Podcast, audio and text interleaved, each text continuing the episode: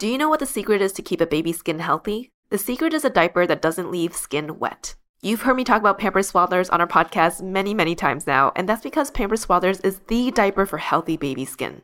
Pampers Swaddlers absorbs wetness better than the leading value brand and provides up to 100% leak-proof skin protection and up to 0% skin irritation. And if you're a fan of Pampers, you've got to check out their new Pampers Free and Gentle wipes, which clean better than Huggies Natural Care and are 5 times stronger so they resist tearing during a diaper change. With Free and Gentle, mess meets its match. And if you're like me and you love saving and getting rewarded for something you gotta buy anyway, like diapers, don't forget to download the Pampers Club app today and earn Pampers Cash. You can redeem your Pampers Cash for exclusive Pampers coupon savings and rewards. Try Swaddlers with new Pampers Free and Gentle wipes for healthy baby skin. For trusted protection, trust Pampers, the number one pediatrician recommended brand. Hello, ABG listeners. It is Mel. Before we start today's episode, I want to share some very exciting news.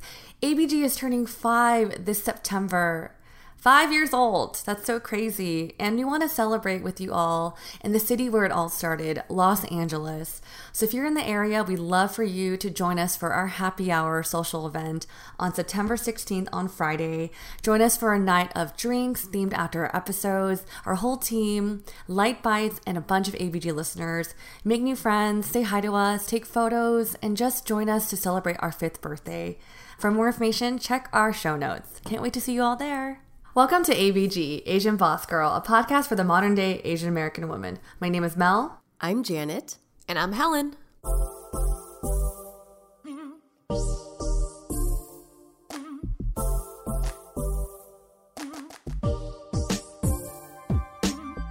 Hello, ABG friends. I hope you're all doing well. Are you doing okay? Pause for answer. Cool. Uh, so the other day we're at Helen's and we were hanging out in the nursery, and I noticed something really interesting. I saw a sliced onion on the windowsill and was like, "What? Like, shouldn't this be in a fridge or like in my sandwich?" Um, Helen then shared with us that it's actually a belief that her mom shared with her is that it kills germs and removes bacteria in the air, which we'll talk about later. Anyway, this got us talking about other practices, rituals, or superstitions that our parents take very seriously and ingrained in us while we were growing up. Yes, so we tapped our wonderful contributing editor, Hemi, to help us identify a wide range of known myths or beliefs that are popular to certain Asian cultures and help us do some research into whether these are actually true. We got quite curious and thought we would discuss and share our findings with you all today. And as you're listening, if any of these sound familiar or remind you of something you've heard growing up, drop us a note in the comments of the IG post for this episode. So the first myth or belief that we're going to talk about about is about putting hot food in the fridge and how it actually makes the food go bad faster. Now, have you ladies heard of this? It's supposed to be a Korean, um, I guess, belief. Ooh, I have heard of this one before, but I don't know the science behind it if it is true. I'm gonna say it has something to do with like shocking the hot food with a different temperature and it changing too quickly the molecular structure of the food to make it go bad. That's probably the best answer I can come up with. But my mom has definitely led by example and showed me that when soup is just boiled and hot, you gotta like leave the pot till it's cool or warm before you stick it in the fridge. So there's always food left out for a little bit if it were too hot before going in the fridge like late in the night.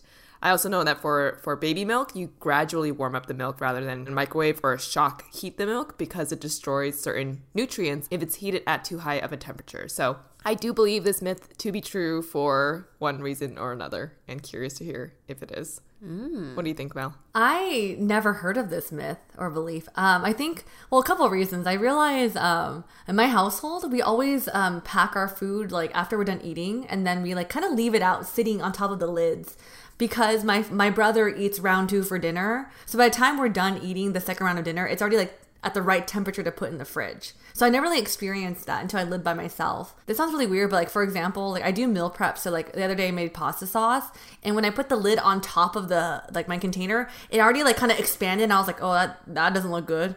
so I just knew not to put it in the fridge. I'm afraid it's gonna blow up or something. So mm. never heard of this. Um, I'm also probably the worst person to ask with this type of question because this is kind of unrelated but related, but like I'm the type of person that like let's say the three of us go to lunch and I order like a hot food, I'll put it in the to go box if I can't finish it. If it's in the car and in the sun, I don't think it's that it's big of a deal because I'm like it's been hot before. so Girl, for how long? how long do you leave it in your car for? Yeah. I don't know because I'm thinking like technically it's cooking like it was in the pan oh, before. oh, maybe Okay, not okay. so good. I used to think that too, but then I think I looked it up one day and it's like it actually breeds bacteria if it's in the heat for too long in your car. So is that a, the reason why you have so many stomach aches? That's poss that you know I've seen a change. I haven't been leaving food in the car as much anymore, but I have done in the past. So just just trying to save myself here. Yeah. So actually talking about bacteria, that is that has to do with the answer that we found. According to Allrecipes, there is actually a danger zone for bacterial growth. So if food is uh, between 41 and 135 degrees Fahrenheit, um, this is the spectrum known as the danger zone, where potentially harmful bacteria grows most rapidly at these temperatures. So, if you have a large amount of hot food, it'll help the food pass through this danger zone for bacterial growth faster if you divide it into smaller, shallow containers or use an ice bath or cold water shower uh, to help cool the foods down more quickly. So, if you have a large pot or container of food that's hot, it should not be placed in the refrigerator or freezer because it can actually raise the temperature inside the refrigerator or the freezer and um, have a high risk for spoiling the other food that's already in there. So, um, that's kind of their their thing. Although they do want to say that it is better if you have hot foods in like smaller containers, it's better to just store it in the fridge right away if you're going to end up forgetting it outside. Better to put it hot in the fridge than to leave it out and forget about it in room temperature for a really long time. Um, but generally speaking, um, yes, if you, oh, sorry. Uh, so does that mean that it's not supposed to?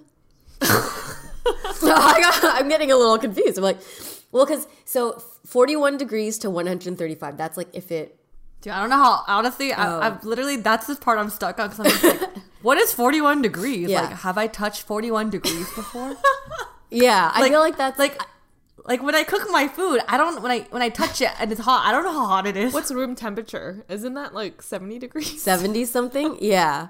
So bacteria can occur around. So it's like if it's hotter, then it's okay. And then if it's really cold, it's okay too. But there's like that danger zone in the middle. So I guess it's like, like room temp? yeah. So I guess actually then the danger of leaving the f- or putting the fridge in the food is not so much spoiling the food that's hot and cooked as it is spoiling the other food in the fridge.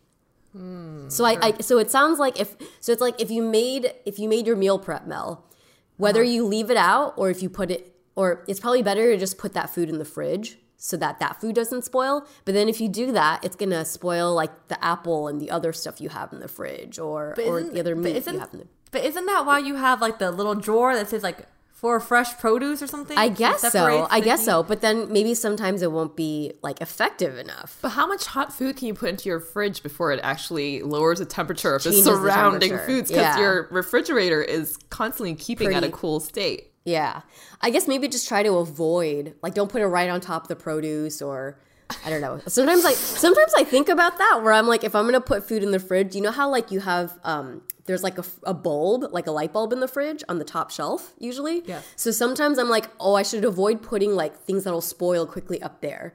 Because Oh, if it's yes. being, you know what I mean? And I sometimes wonder, I'm like, where in the fridge strategically should this item go? But that light But anyways- only turns on when you open the door. It does, but but think about how many times you open the door in a day, you know? And then sometimes people like when you're like in the morning when I'm making my smoothie, I sometimes just have the door open and I'm taking things in and out, you know? Wait, Mel, did you know that? Because you had a very shocked look on your face. I forgot about the light bulb. But that just made me think of something hell unrelated to this. Do you ever think it's interesting that when you touch the light bulb in the fridge, it doesn't hurt your fingers because it's cold? Wow. was I I had feeling- not thought about that.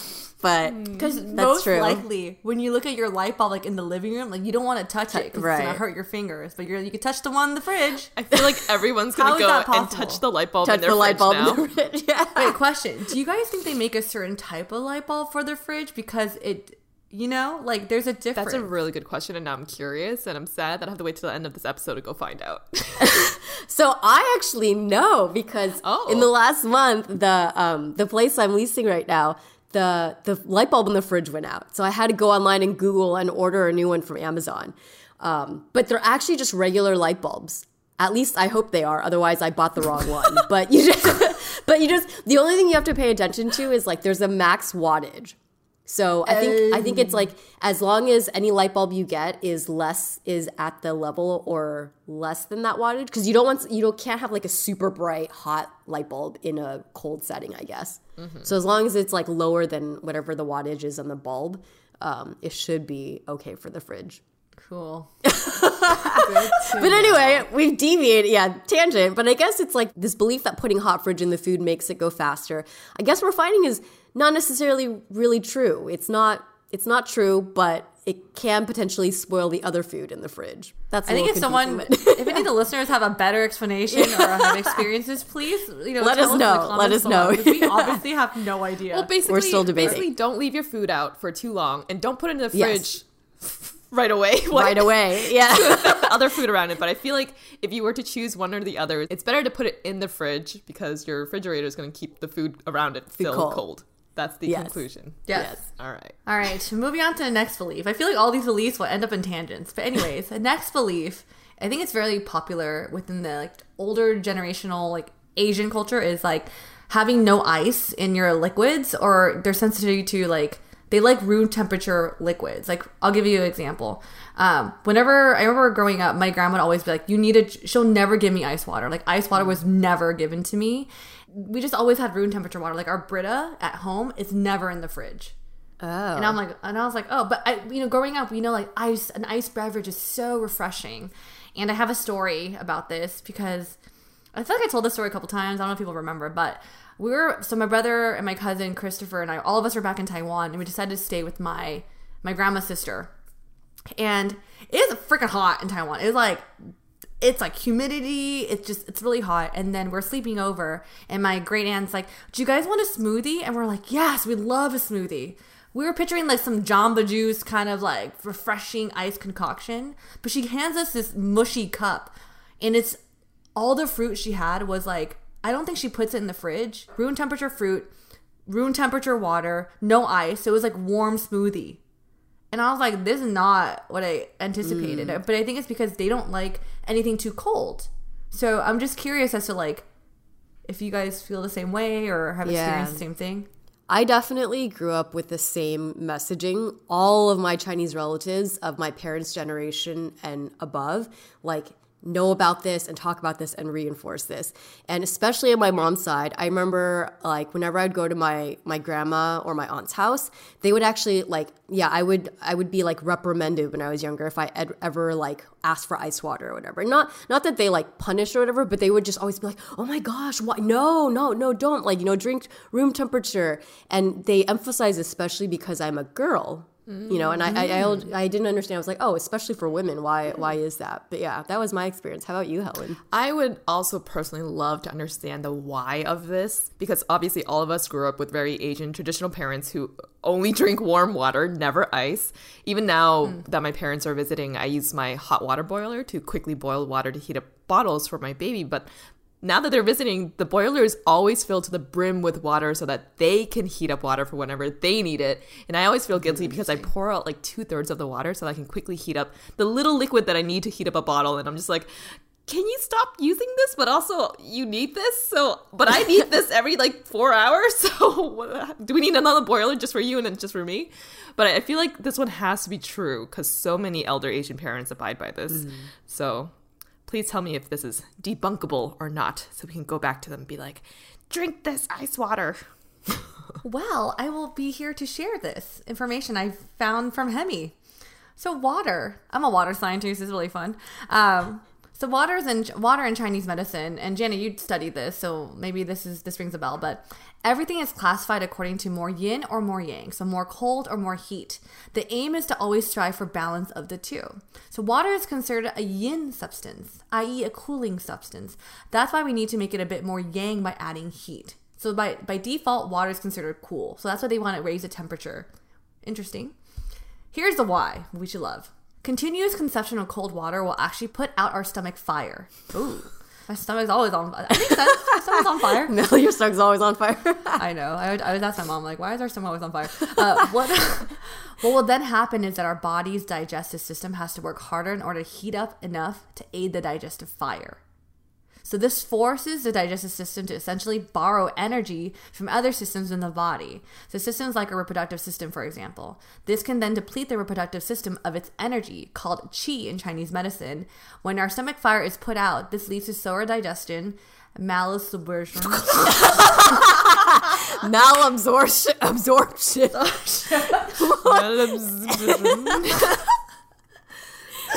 Should we just That's take that good. back or leave that in? Let's leave that in. That was amazing.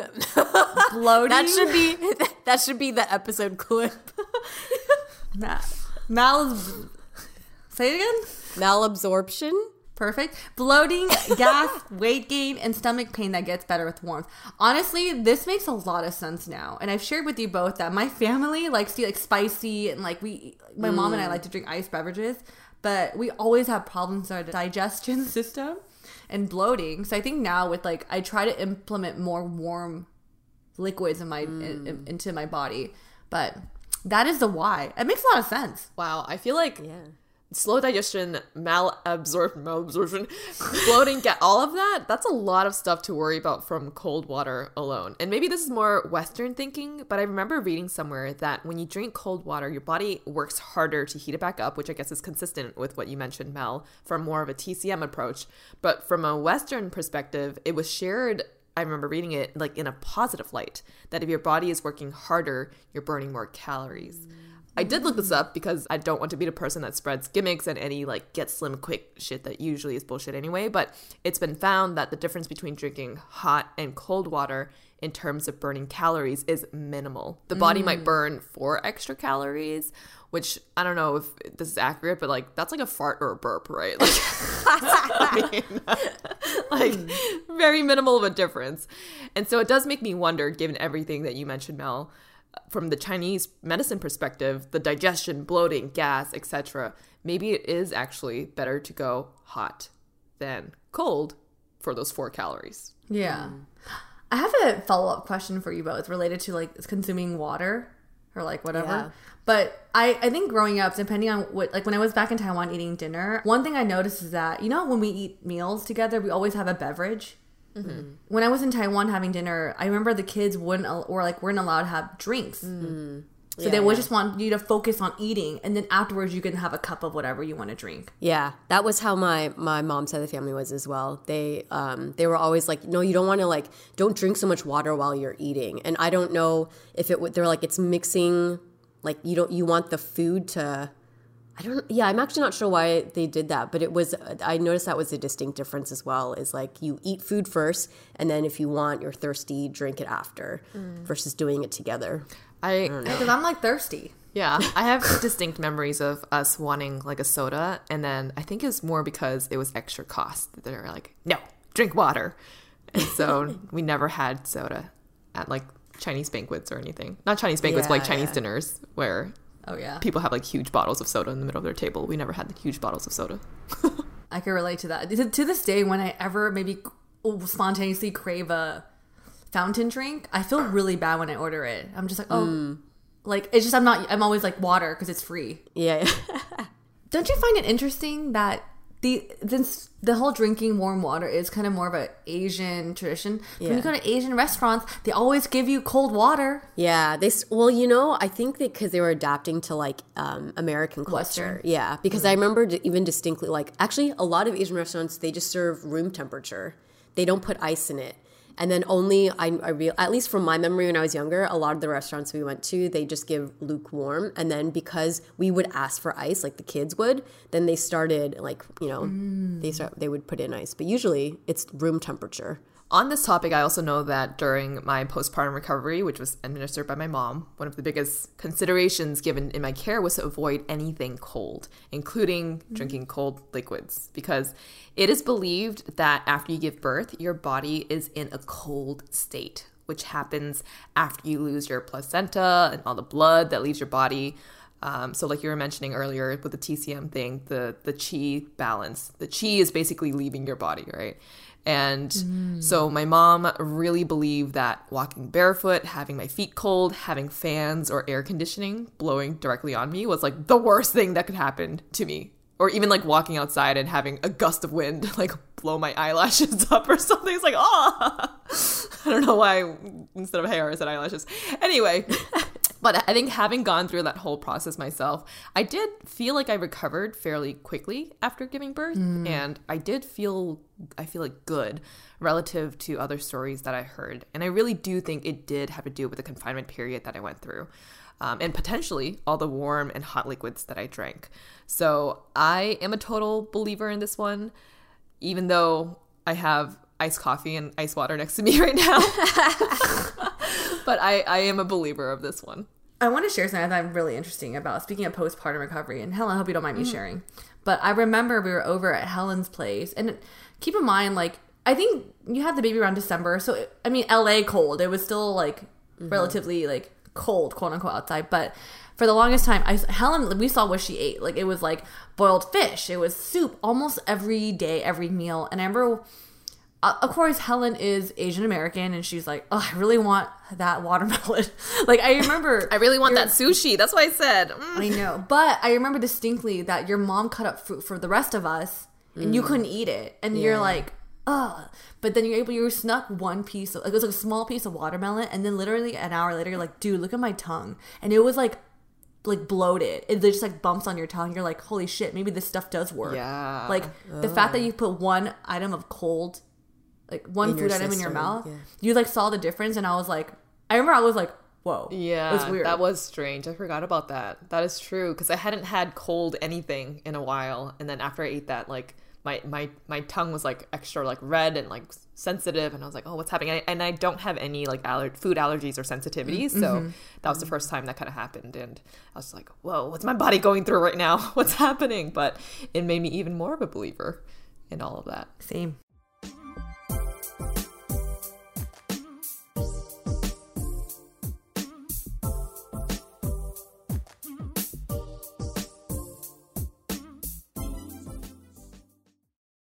Do you know what the secret is to keep a baby's skin healthy? The secret is a diaper that doesn't leave skin wet. You've heard me talk about Pampers Swaddlers on our podcast many, many times now, and that's because Pampers Swaddlers is the diaper for healthy baby skin. Pampers Swaddlers absorbs wetness better than the leading value brand and provides up to 100% leak-proof skin protection and up to 0% skin irritation. And if you're a fan of Pampers, you've got to check out their new Pampers Free and Gentle wipes, which clean better than Huggies Natural Care and are five times stronger, so they resist tearing during a diaper change. With Free and Gentle, mess meets its match. And if you're like me and you love saving and getting rewarded for something you gotta buy anyway, like diapers, don't forget to download the Pampers Club app today and earn Pampers Cash. You can redeem your Pampers Cash for exclusive Pampers coupon savings and rewards. Try Swaddlers with new Pampers Free and Gentle wipes for healthy baby skin. For trusted protection, trust Pampers, the number one pediatrician recommended brand. Hey, it's Kaley Cuoco for Priceline. Ready to go to your happy place for a happy price? Well, why didn't you say so? Just download the Priceline app right now and save up to 60% on hotels. So, whether it's Cousin Kevin's Kazoo concert in Kansas City, go Kevin, or Becky's Bachelorette Bash in Bermuda, you never have to miss a trip ever again. So, download the Priceline app today. Your savings are waiting. Go to your happy place for a happy price. Go to your happy price, Priceline.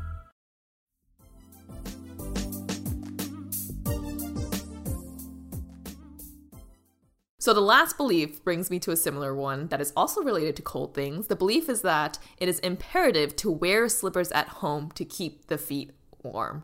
What are your thoughts on that? I mean, if you say it like that, it's like, yeah, it makes sense. Like when your feet are cold, you wear socks or you wear slippers, right? But I feel like this belief is saying that like the heat slips out of your feet, kind of like you're saying your mom mm. didn't want you without slippers. But for me, this is okay. This doesn't sound weird, but I have a distinct memory. Sophomore year English lit class, my teacher would always talk about you have to wear a hat. The head is what where the heat escapes from. But then I thought about, I was like, so it's, it escapes from both ends, pretty much. You say head and feet, Just right? put put a hat on, put socks on, keep it all in the middle. You're like a, a magnet, yes. yeah. So I'm just like, okay, if it applies to your feet, it applies to your head. So Hmm. it makes so yeah. I don't know. What do you think, Janet? I do think that there is truth, some truth to this, and um, like when I was growing up, we this definitely was something that my parents and all my family members very much had. We always had slippers that we provided uh, to guests. And I remember when I was very young, we used to have slippers around the house, but we it, we started to do it less because um, I, we would have a lot of our like friends and neighbors over that were around my age, and a lot of them were not Chinese. And so because they would come over, you know, they wouldn't really wear slippers. So slowly the habit kind of like we became more loose with it. And in fact, a lot of my neighbors they're you know they would be barefoot outside like when we go outside to play like their parents would just let them they would like run around and i remember you know as a kid you're like I want to do what everyone else is doing, right? My parents refused. They're like, absolutely not. That's so like, you know, you're going to hurt yourself and it's dirty and you bring it into the house, all that kind of stuff.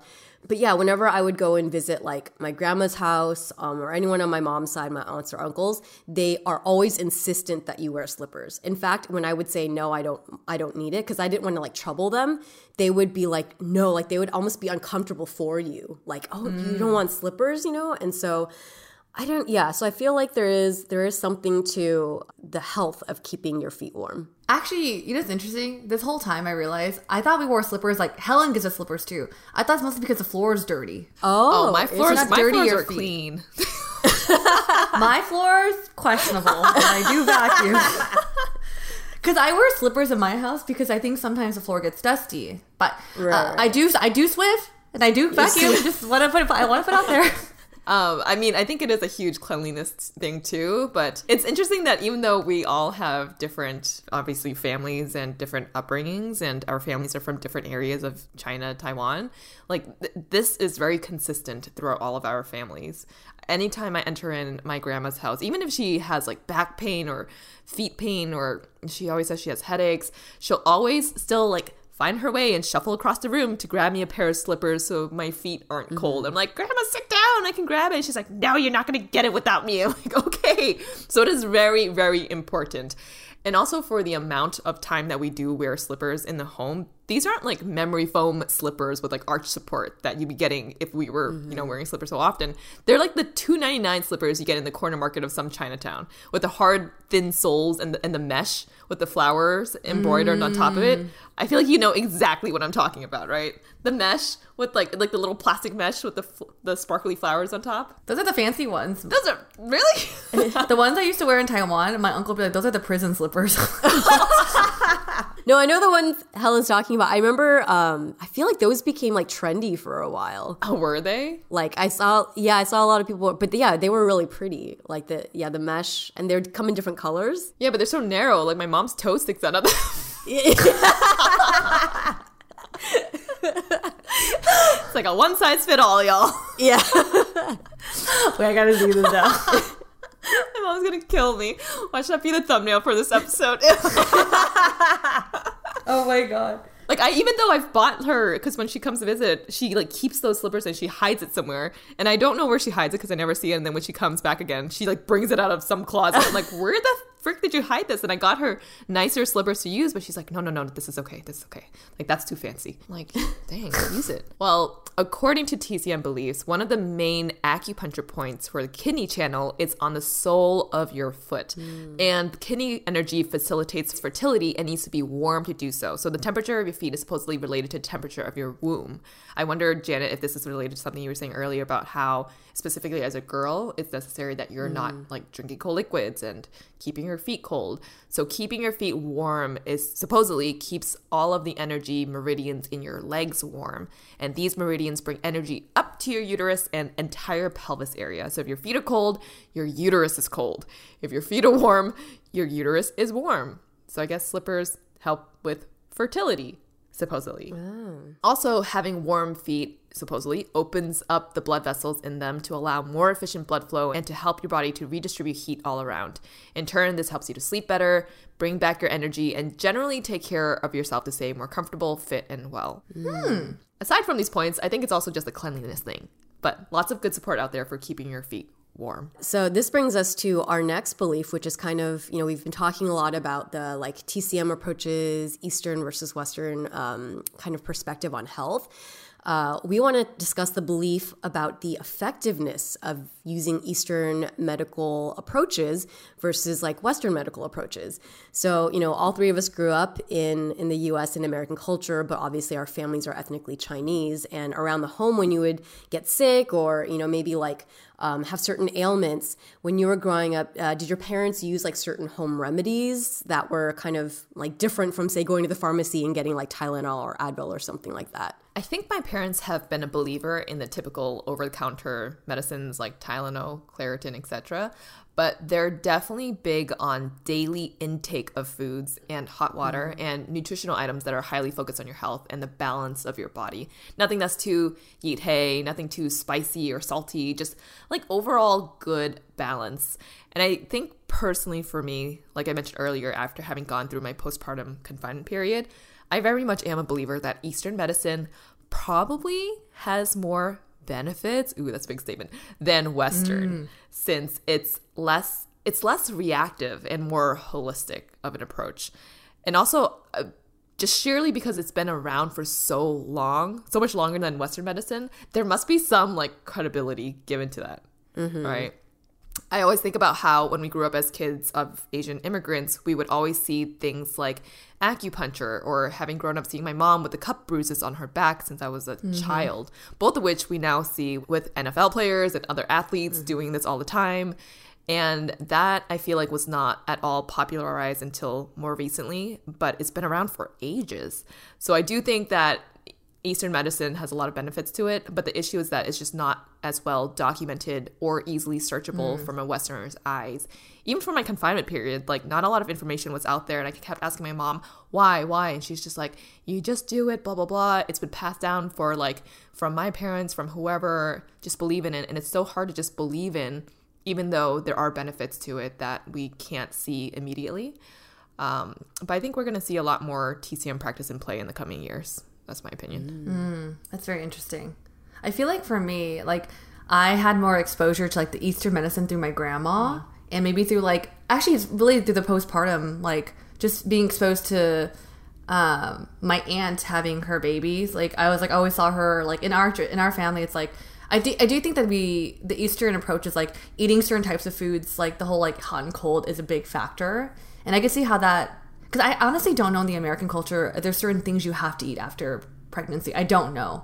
Like I, I, had never heard any of the like you should eat this or you should not eat this. So uh, I don't know. So um, there's that. I feel like in terms of food, my mom, I'll be my mom is notorious of eating like spicy, all the quote unquote bad stuff, which I love, like the oils, the mala flavor, like. But I also saw the result of that because my digestion got got- was really bad. So I started turning into more like Eastern approaches, and I have personally seen a difference. A home remedy my grandma used to do with me, which is really interesting, is whenever I was sick, she'd always feed me. There's this. She always feed me. There's this Chinese soda called Hei Song, and it's oh. a a sarsaparilla. It's kind of like a Chinese root beer. Oh, Hey Song. Oh, I haven't Hey. heard of that. It's like a dark red can, but I think it's because at first I was like, "Oh, this is a Chinese thing," but I realized a lot of other, even American families, sometimes when you're when you're feeling like uncomfortable in the tummy, it's a carbonation helps. so she'll feed me that. So maybe for her, that's the soda she would give me because it's Chinese Right, soda. right. Another thing is I do believe in um, like uh, acupuncture. So my mom actually got me into acupuncture. My grandma did cupping too, but my mom. So the women in my family, we uh, have a trend of having vertigo. Mm-hmm. So when I was in elementary school, I'd wake up sometimes so dizzy I couldn't walk straight. I would actually call out of class. Oh, wow. And my mom has it, my grandma has it, and so the thing that my mom tried was acupuncture, and she realized um, the doctor said, "Yes, we're opening up your blood flow and the pressure points, so that way you won't you'll feel more balanced." And mm. ever since my mom and I both did that, we have stopped getting vertigo, which is kind of crazy. Mm. So I think that is some moments of like Eastern medicine that I I feel like I've been exposed to. Yeah. Um, do you have any for yourself, Janet? Yeah, I mean, similarly for me, a lot of it came through my grandparents more strongly than my parents. Um, I remember when I would be at my grandmother's house, if we would get a sore throat, she would give us this thing called uh, Pi Pipa Gao. Oh, I love that stuff. Yeah. she yeah she would give us this um kind of like black syrup. Um, it's called like pipagao or twin pea pipagao, and it's this kind of like minty, sweet, um, darker brown, almost blackish like syrup. And uh, I think in like American holistic natural medicine, it's kind of similar to like elderberry syrup. But basically, it's like it helps soothe. And they would give it for everything. Like, oh, you have a stomach ache? Here, have a spoonful of this. Oh, you have a throat, your throat sore? Here, have a spoonful of this. Headache? A spoonful of this. Um, but essentially, it's a more gentle and natural and like less harsh than say taking like um, like a Western pharmaceutical or a cough syrup. Um, my mom also growing up like she's like a very active person so she would constantly go and take like kickboxing and all these things and she would get a lot of muscle soreness. Um, but she was always wearing Salonpas i don't know if anyone has knows that but you know um, there there are these like cloth strips with like kind of a minty product so almost like hot and hot and ice icy hot or whatever that in western culture they have but it's um, it's more mild and it comes on these clothings and you just like stick it on your skin. And some of the more intense ones that you can find actually i I think they use like animal blood, which is I'm not sure what it, but there there are ones that like essentially using cloth and then like a more sticky substance, and they put like herbs and different things on it that you put on your skin and helps to heal. So I definitely grew up with my family um, usually turning to more natural approaches uh, versus jumping right into kind of like more um, like Western approaches. And even with medication, my mom told me that you know things like Tylenol or cold meds in in the states um, they do research based on western people's bodies. And usually it's like western white middle-aged men. So she said you have to be careful for yourself. The dosage recommendation actually may be too high for you. You need to be observant and kind of try try little by little for yourself so yeah, it sounds like we all three of us kind of have you know been um, accustomed to being around using kind of Eastern approaches over Western sometimes. And when we did some research, what we found is that you know when it comes to the belief of the effectiveness of one over the other, it isn't it isn't like an all or nothing. Actually, both Eastern and Western medicine are effective. Obviously, that's why both have been around for a long time healing people. Um, but they just have different kind of approaches. And oftentimes nowadays, especially, oft, people call them complementary. They work well together. Eastern medicine generally focuses really mu- a lot on prevention. And that's why it's like when things are happening um, before they get very severe, Eastern medicine is a good thing to, to reference. And they focus on prevention, on preservation, and on trying to, um, to uh, address a problem by causing the least amount of harm.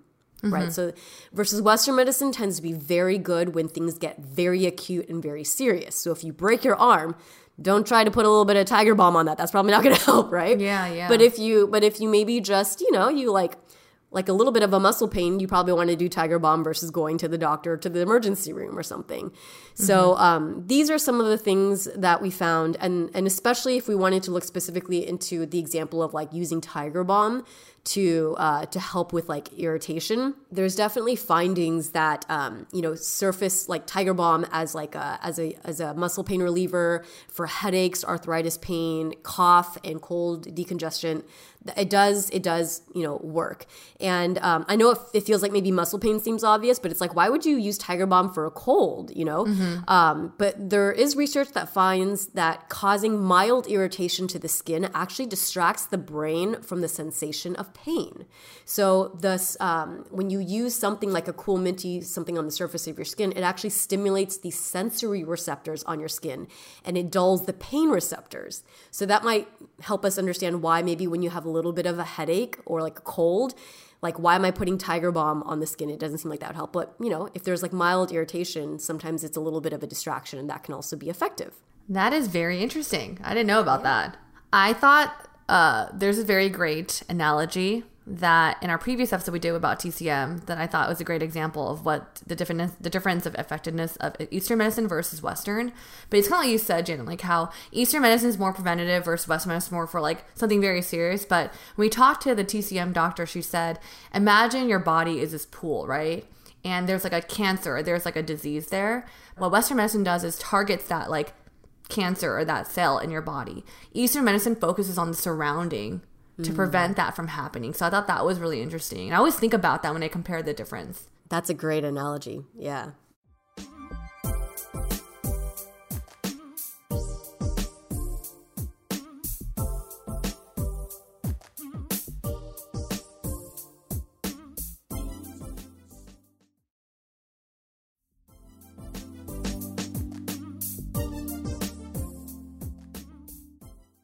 The next belief I've heard a lot growing up is that shaving baby's hair to make the hair grow back thicker.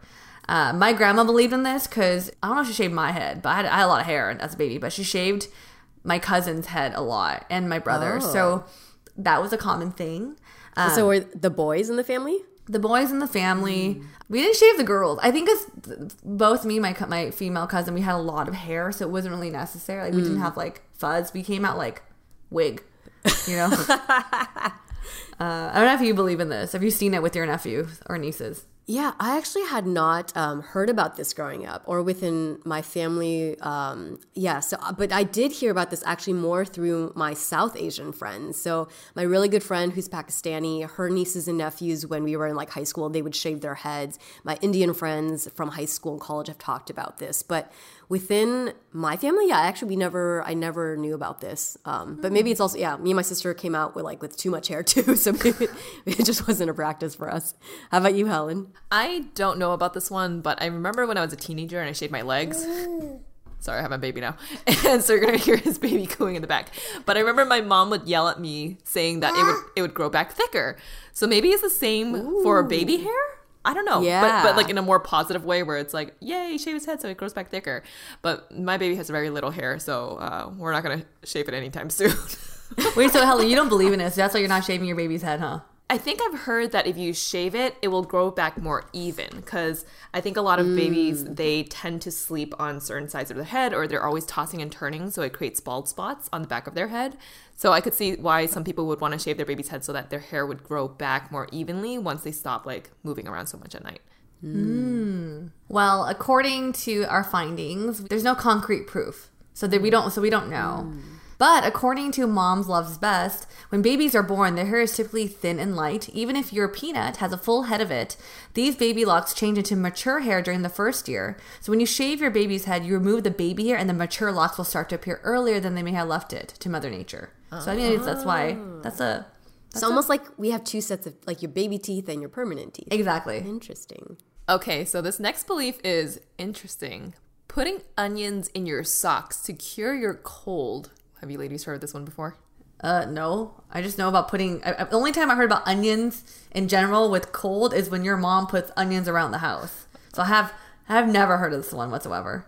Yeah, same. Actually, the first time I had heard of using onions um, as a way to kind of like help with any bacteria was when I heard Helen's story. Although I will say, my mom she does eat onions frequently, and she says because it's there is like a good there's a I don't know it's not nutritional either. She said something about I don't know if it's like antibacterial or whatever it is, but onion is one of her kind of like superfoods too. So I don't know if that has anything to do with anything. Well, this particular belief can be found in Western folklore and also Chinese reflexology. So, before the development of the germ theory of disease, which is backed by scientific evidence, people believed that noxious air caused illness. There was a belief that raw onions could purify the air in the room. Maybe that's what my mom believes too, because yes, anytime we were like, anytime someone coughed, oh my god, like literally she would be like, I gotta go out. I'm like, oh, what are you doing? Where are you going? Where are you buying? She comes back with a two pound bag of onions. I'm like, where do you even get two pounds of onions? And it's like, it's not even like individual onions, it's a whole pack. I don't even know. Do, do grocery stores sell that? I don't know where she gets that from. Um, Nine yeah, maybe Costco. But there is the belief that when an onion is placed against the skin of the foot and kept in a sock, people thought that onions could cleanse the blood. According to Medical News mm. Today, formerly a purification process that could cure the common cold or flu. And in Chinese reflexology, it is said that people with illness tended to have poorly smelling feet. they also noticed that onions had a strong scent and the ability to remove this foul scent from a person's feet who is suffering from illness. I don't know. That sounds like one nasty thing against one nasty thing, but mm. therefore they believed that the onions removing the smell meant that they were curing the subject of their illness. According to Medical News Today, there is no proven health benefits to this remedy, but it is not known to be harmful, which is also what my mom says to placing onions around the house. That this literally is like the one contentious point with like Philip because he hates the smell of onions. I personally don't smell it when it's around the house, and I'm just like, oh yeah, just leave it there. It's not harmful. But he's Yeah. like, I smell it in my bathroom, in the bedroom, in the nursery. It's everywhere. I'm like, well, you know. She's being really helpful. This is the only thing she wants to do that's a little contentious. Right. And he's like, okay, I guess this is the worst. This is the best worst thing that can happen. But Yeah. she always says like, if it's not harmful, why not just let me do it? It doesn't hurt to try. So Right, right. yeah, hmm, so that's why we have onions around the house, which everyone makes comments on when they come by. They're like, oh, did you leave this here? Were you eating? Wait, that's so interesting though. So you're saying that people with smelly feet, I'm just a whole. Doesn't onions make your feet smell? Like I'm just like. I could see. I mean, I've heard of things where people will they pull toxins out of the foot. Maybe not with onions, but with other things. So it makes sense to me if you're using if you think if if onion truly has antibacterial qualities, you know, that it could in your feet maybe toxins are more sensitive. And we just read from other things that your foot has a lot of like uh, nerve endings and stuff. I feel like I could kind of see. Oh my god, this is so random. This never happened to me before, but as you're talking about pulling toxins from your feet, this distinct memory just like popped in my brain. I think there's a time when I was a child that my mom and my grandma went to like some TCM thing where they would soak your feet in something and the color changes to show the Oh, the toxicity or comes out. whatever. Yeah. And I remember I was like, you Yeah, I think I, I I've seen things like that as well. So interesting. Yeah, a lot of TCM looks at stuff dealing with the feet. I mean that's why you see a lot of Bigfoot massages in the Asian plaza. So our next superstitious belief is that you cannot or you should not sleep uh, with a mirror facing your bed. Have you ladies heard of this? Yes, this is something I definitely grew up with. No mirrors facing your bed because that will give you bad luck and like suck all the energy away from you while you're sleeping. That's what I heard at least, or that's what I grew up with. But if the mirror is adjacent to your bed, that is more okay, but just not at the bottom of your feet facing you. I don't know if that's more of a mm. feng shui thing or a superstition thing, but I've abided by this since like day one. Like in my dorm rooms, anywhere I moved to, even mm. without my mom present telling me that, I just always made sure there was no mirror at the foot of my bed. Oh, mm. interesting. How about you, Mel? I believe in this because I just think overall it's freaky. Like I would be afraid if I like woke up and I saw my reflection. And because I, I mm. I have I always think about remember when you're like a teenager or a little kid and you go to like do your first sleepovers, you're always like, let's do some scary dares. Oh, and yeah. everyone's Oh like, go to the bed go to the bathroom and say Bloody Mary or something. I fucking hated that. Ugh. Yeah. So I always think about that. So whenever like there are moments when I literally would be in the bathroom because my light is automatic. It'll turn off sometimes, and I just like Shit, then you- I. I would scare myself by looking at my own reflection. I'd be like, oh my god, I look scary in the dark. so for me, it's more like a freaky association. Yeah, yeah.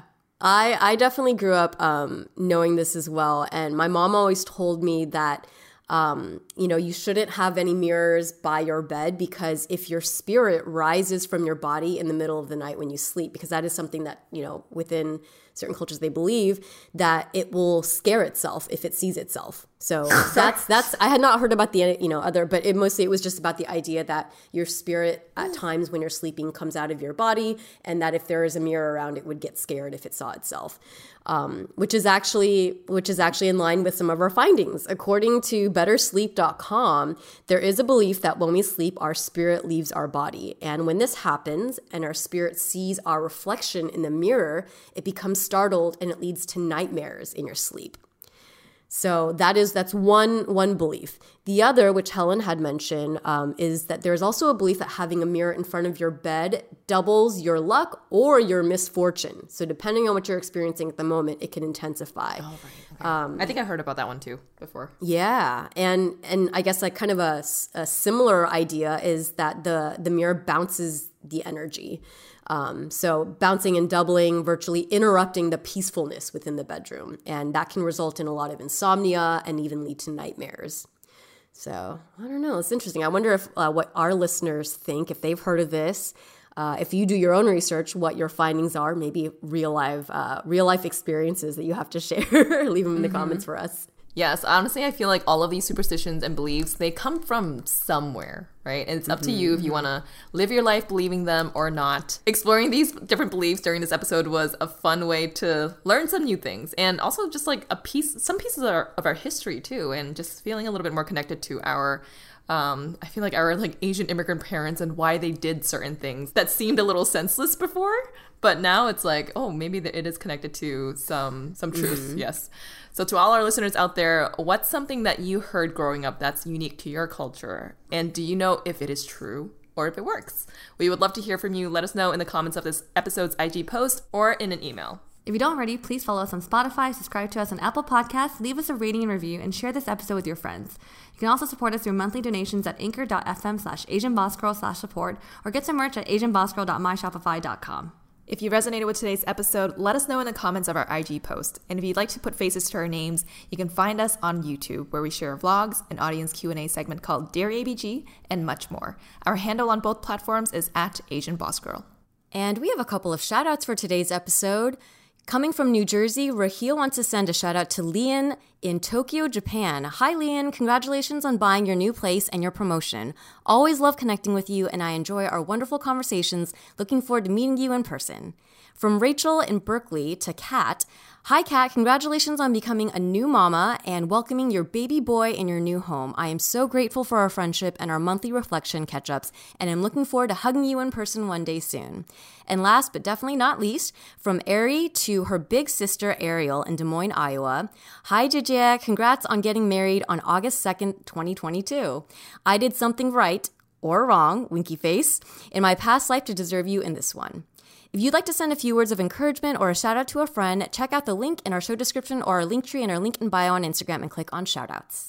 Before we end today, we want to let you all know that we've started new mini podcast shows that now release every Tuesday. Tune in to K Dreaming with Mel.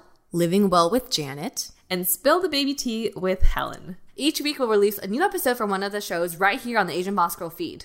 So be sure to tune in to us on Tuesdays and Thursdays from now on. And last but not least, thank you to our super talented editor, Michelle, for working all her magic on our episodes, including this one. And with that, we will catch you all on the next episode. Bye! Bye.